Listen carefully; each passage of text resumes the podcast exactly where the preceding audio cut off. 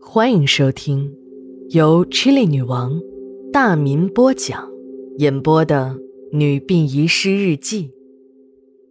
本故事纯属虚构，若有雷同就是个巧合。第二卷第40章，9月29日，有些疯狂的寻宝者不断地跑到二蛮家，有事没事的就和二蛮闲聊，希望能从二蛮的嘴里套出一些关于宝藏的有用的信息。有时候二蛮也会在他们的诱导下说出一些关于这些宝藏的胡话，这些人呢就会信以为真，但相信二蛮话的这些人也只是落得个多挖几个大坑，累几个半死的下场。更有甚者，黑道上还有人绑了二蛮，最后也没有结果，发现他是真傻后还是给放了回来。慢慢的，二蛮的话也就没有人信了，可别人死了心，自己的家人没死心呢。两个姐姐都怀疑自己的父亲在临死之前曾经把弟弟叫到了他的卧室，是在交代后事，这后事中一定包含着那些宝藏的秘密。山子和小陈就更关心了，但小陈是医生出身，文弱得很，而山子呢是转业兵，又没读过多少书，人又特别的混，这二蛮就被姐夫山子抢了去，成了山子手中的一张牌。有一天，二蛮喝了点酒，对大姐金玲说，我爸跟我说过，咱这儿有个当大官的人，那个人还吃过死孩子，那个人的坟地里有宝贝。金玲一听弟弟说到了宝贝，立刻眉开眼笑，哈喇子流得老长，马上把这个喜讯告诉了他男人山子。山子一听，这可是个发财的好机会。虽然自己家呢并不缺钱，可钱这东西谁嫌多呀？自己天天辛辛苦苦的去挖尸取坟，顶着让老百姓说断子绝孙的骂名，不也就为了几个钱吗？这下有了机会，那可是几千万美元呢。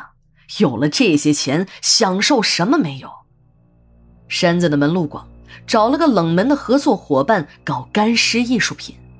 他不关心合作方赚不赚钱，他只关心自己能不能找到那批宝藏。引进干尸这个项目，目的就是吓退那些前来游玩的旅客，自己好可以甩开膀子找宝藏了。所以干尸艺术品厂一开业，山子就把自己的小舅子二蛮派到了古墓打更。二蛮呢是进了局子后才变傻的，他的记忆完全停留在15岁以前，只要一看见刘姐就媳妇儿的喊个不停，叫的刘姐是浑身直起鸡皮疙瘩，可是呢又一点办法都没有，和这样一个傻子根本什么都说不清。再说了，这二蛮呢又是领导的小舅子，刘姐就只能躲，一看见二蛮来了就躲得远远的。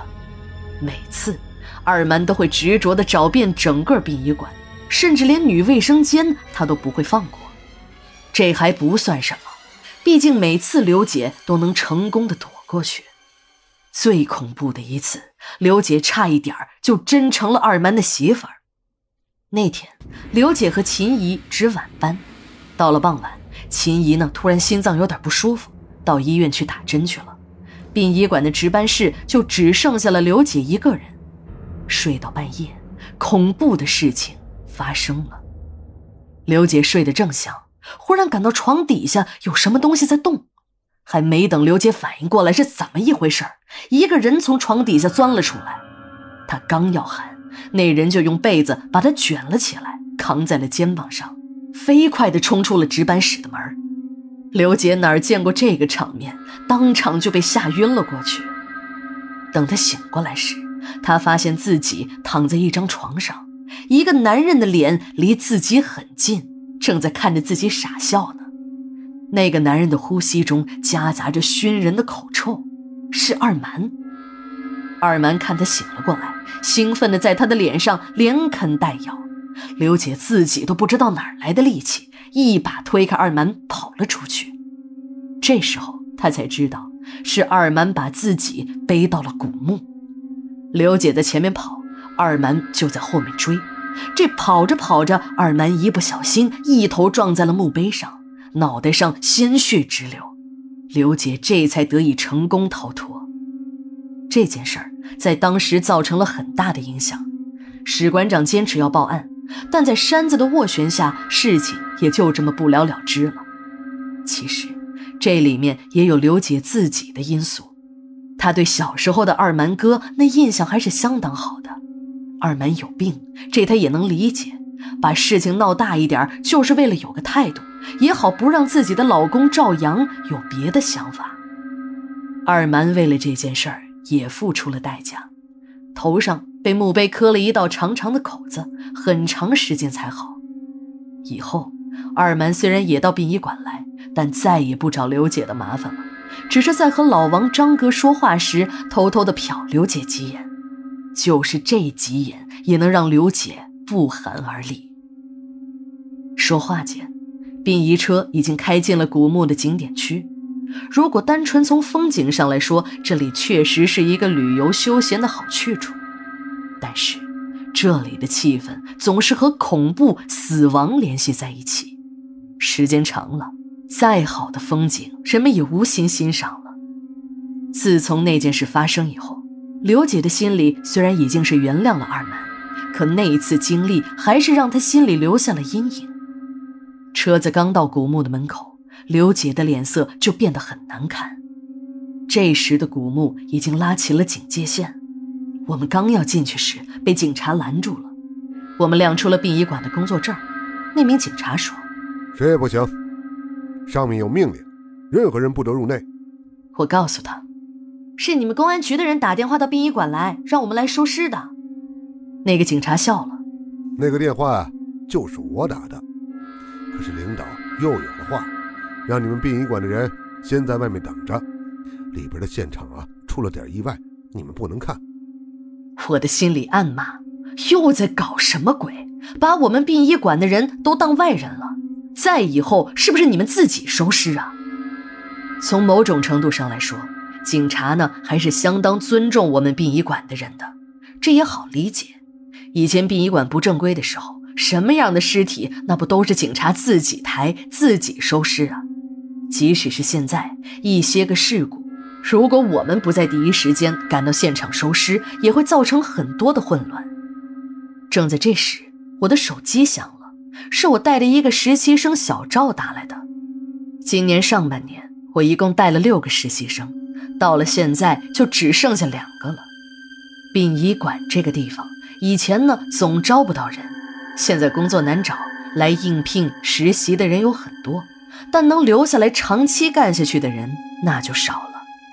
其实也好理解，一些人天生对尸体有恐惧感，从心里就接受不了这份工作，你强迫他，他也做不下去的。